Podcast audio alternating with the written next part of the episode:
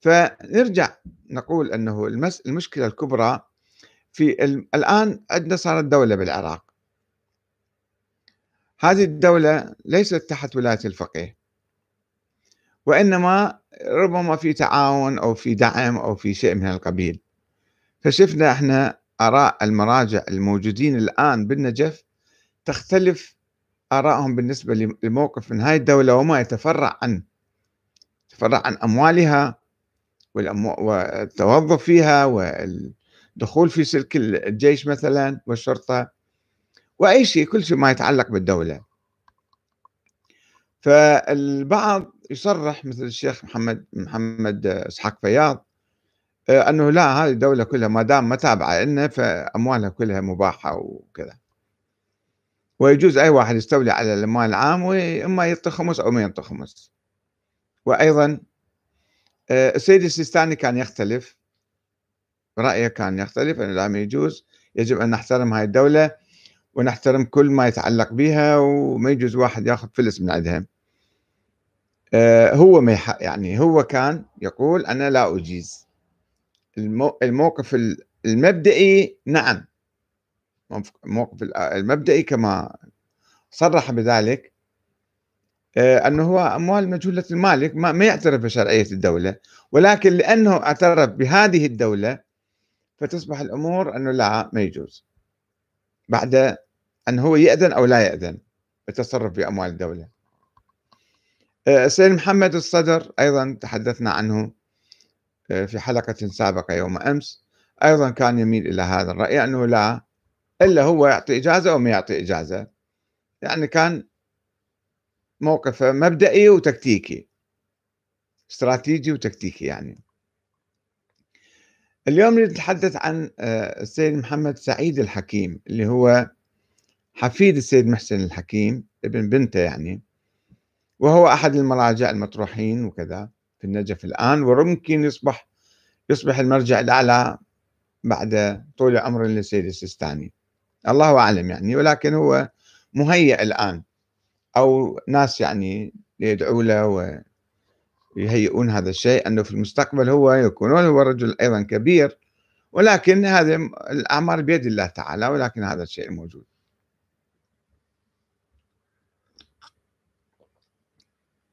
نحاول أن نتعرف على رأيه بأموال الدولة. أموال الدولة العراقية الآن هل كل شيء نفط والضرائب والكوميشنات آه، والمقاولات وكل ما يتعلق بالدولة حتى رواتب الدولة فلوس الدولة. هذه شنو شنو حكمها؟ في نظر السيد محمد سعيد الحكيم. فنشوف الحقيقة عنده آراء يعني آه، طبعا هو لم أرى له بحثا اجتهاديا في موضوع الإمامة نظرية الإمامة. أن الإمامة هذه فعلا من الله ولا كلام آه، اختلقه بعض المتكلمين مثلا. هذا شيء مهم جدا الواحد يعرف حتى يكون أنا شيعي إمامي اثنا عشري لازم يدرس. الإنسان الناس العاديين الفلاحين والعمال والبقالين ما يقدرون يدرسون الأمور. ولكن بالحوزة المفروض هذه أول الدراسات اللي يهتمون بها ويعتنون بها ويبحثوها. يمكن يقرون بعض الكراريس. بعض الكتب يقروها قراءة مثلا ما يبحثوها. باعتبارهم عندهم أمور مسلمة وأشياء أكيدة وبديهية وكذا. بعد ما يبحثون الأمور بالتفصيل. كما مثلا سيد محمد الصدر مؤلف الموسوعة المهدوية خمسة أجزاء. كل جزء كذا صفحة مئات الصفحات. ولكنه في مقدمة كتابه يقول في بحث موضوع الإمام المهدي يقول يعني هذه بعد آه، مسائل بديهية واضحة يعني ضرورية. بعد ما يحتاج نتعب نفسنا ندرس الأحاديث ونحقق فيها حتى نكتشف أنه هاي النظرية صحيحة ولا مو صحيحة. لذلك لم يبحث السيد محمد الصدر لم يبحث موضوع الإمام المهدي. كتب في ذلك كتب موسوعة ضخمة. ولكن بدون بحث ولا تحقيق. فجاي نفس جمع الأشياء كلها الروايات والقصص والكذا في هذا الكتاب. وكذلك البقية يعني من السيستاني إلى الخوئي إلى الخميني إلى الشيرازي إلى كل المراجع لم أرى لم أجد واحد باحث بحث مفصل. طبعا السيد السيستاني كاتب كتاب صادر عن مكتبه اللي هو الإمام المهدي المنتظر في الفكر الإسلامي. وهو أيضا قام على مو بحث يعني مو دراسة معمقة أيضا تجميع آراء. فالموقف من الدولة الآن المعاصرة يعود إلى الموقف من نظرية الإمامة. نظرية الإمامة هناك أحاديث واردة بالتراث الشيعي قرأناها في الحلقات الماضية أيضا. ونعيد قراءتها لأهميتها. أنه ماذا تعني نظرية الإمامة؟ يروون أحاديث في الكافي وغير الكافي آه، عن الإمام محمد الباقر. يقول الأرض كلها لنا. عن أبي جعفر قال وجدنا في كتاب علي. أن الأرض لله يورثها من يشاء من عباده والعاقبة للمتقين. أنا وأهلي وأهل بيتي الذين أورثنا الله الأرض. ونحن المتقون والأرض كلها لنا. فمن أحيا أرضا من المسلمين فليعمرها وليؤدي خراجها إلى الإمام من أهل بيتي وله ما أكل منها فإن تركها أو أخربها وأخذها رجل من المسلمين من بعده فعمرها وأحياها فهو أحق بها من الذي تركها. يؤدي خراجها إلى الإمام من أهل بيتي وله ما أكل منها حتى يظهر القائم من أهل بيتي بالسيف. فيحويها ويمنعها ويخرجهم منها كما حواها رسول الله ومنعها. إلا ما كان في أيدي شيعتنا فإنه يقاطعهم على ما في أيديهم ويترك الأرض في أيديهم. هذا حديث عن الإمام الباكر نفس العنوان الإمام الصادق أيضا يروون عنه حديث يقول الأرض كلها لنا. عن أبي عبد الله الصادق أنه قال إن الأرض كلها لنا فما أخرج الله منها من شيء فهو لنا. كل شيء يخرج من عندها أيضا. معادن ونفط وثروات كلها للأئمة وكل ما في أيدي شيعتنا من الأرض فهم فيه محللون حتى يقوم قائمنا فيجبيهم تسقى ما كان في أيديهم ويترك الأرض في أيديهم. وأما ما كان في أيدي غيرهم فإن كسبه من الأرض حرام عليهم حتى يقوم قائمنا. فيأخذ الأرض من أيديهم ويخرجهم صغارا. أما علمت أن الدنيا والآخرة للإمام يضعها حيث يشاء آه يعني أحاديث مشابهة. هذا الكافي جزء أول صفحة 408 والتهذيب للشيخ الطوسي جزء 8 جزء 4 صفحة 144 باب 39 حديث رقم 25 فشوفوا هذا الموقف أنه الأرض كلها للأئمة والدول اللي كانت قائمة كلها باطلة وغير شرعية ولا تملك شيئا. وهنا تطورت النظرية الاثنى عشرية كما قلنا.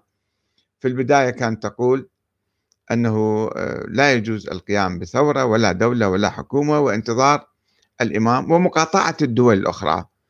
مقاطعة الدول الأخرى دول ظالمة لا يجوز ما يجوز أصلا واحد يتوظف فيها. آه ف آه، وبعدين بعد ذلك تطورت نظرية النيابة العامة للفقهاء عن الإمام المهدي. يعني أصبح كل فقيه يعتقد نفسه هو نائب الإمام المهدي نائب عام وهو الحاكم الشرعي وهو ولي أمر المسلمين. ورأينا ذلك في كلام السيد السيستاني وفي كلام السيد محمد الصدر وكذلك الشيخ محمد آه، إسحاق الفياض. فهسه نشوف نجي على فتاوى السيد محمد سعيد الحكيم في هذا المجال. وكل الفتاوى أنا استخرجتها قبل أيام من موقعه على النت وأنا حاط الرابط ماله وتقدرون تكتبون وتشوفون. هناك أسئلة وأجوبة بس شوفوا الكلام كيف. يقول السؤال ما رأي سماحتكم في أموال الدول الإسلامية؟ هل هي مالكة أم مجهولة المالك؟ جواب بصراحة بل يجري عليها حكم مجهول المالك.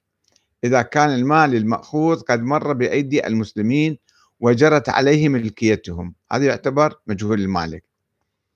نعم إذا ابتني كيان الدولة على دعوى الولاية الدينية حقا أو باطلا وعلى حفظ كيان الإسلام لا على أساس وطني أو شعبي فهي مالكة لأموالها إلا أن يعلم بحرمة المال عينا كبعض الضرائب الظالمة فيجري عليها حكم مجهول المالك. هسه نجي نقول ليش قال آه قد مر آه هذا المال المأخوذ قد مر بأيدي المسلمين. يعني إذا ما مال ما مر بأيدي المسلمين مثلا الدولة طابعة آه نقود نقود جديدة جاية من البنك أو نفط يخرج من الأرض. هذا ما مر بأيدي المسلمين فهذا مو مجهول مالك لا أكثر من مجهول مالك يصير. بعدين يقول نعم إذا ابتني كيان الدولة على دعوى الولاية الدينية هل تؤمن أنت بنظرية ولاية الفقيه؟ الولاية الدينية كيف تكون؟ من هو الولي الديني يعني؟ ولي أمر المسلمين هل من, من هو ولي أمر المسلمين؟ حقا أو باطلا؟ كيف يعني حقا أو باطلا؟ يعني بني حقا وأنت تعترف به أو ما تعترف به يعني باطلا؟ هذه نقطة غامضة شوية خلينا نتجاوز فنجي الآن إلى شوفوا النقود البلوك يعني شنو حكم المجهول المالك؟ كما مر آه، في الحلقات السابقة أنه يصير واحد يستولي عليه ويعطي المرجع أو خمس من عنده أو يعطي الفقراء والمساكين شوية من عنده ويأخذ الباقي إله هذا حكم المجهول المالك. وفي حكم أك يعني آه، أكبر من مسألة المجهول المالك. آه، التعامل مع المبتلى بالحرام. السؤال هذا عنوان طبعا. السؤال هل تأذنون لنا باستلام الراتب واستخدام الملابس العسكرية؟ باعتبارها مجهولة المالك. طبعا هذا دي يسأله مو قبل مو زمن صدام الآن دي يسألوه. في هاي الدولة العراقية القائمة اللي هم مشاركين فيها ويدعمون يدعموها. فواحد جندي يقول له أنا راح أصير عسكري أخذ راتب وملابسي العسكرية شو أسوي بيها؟ شنو حكمها؟ هل تأذنون لنا باستلام الراتب؟ باعتبارها مجهولة. المالك هاي الملابس والأموال؟ كما نص السؤال. تأذنون لنا باستلام الراتب واستخدام الملابس العسكرية باعتبارها مجهولة. المالك نيابة عنكم.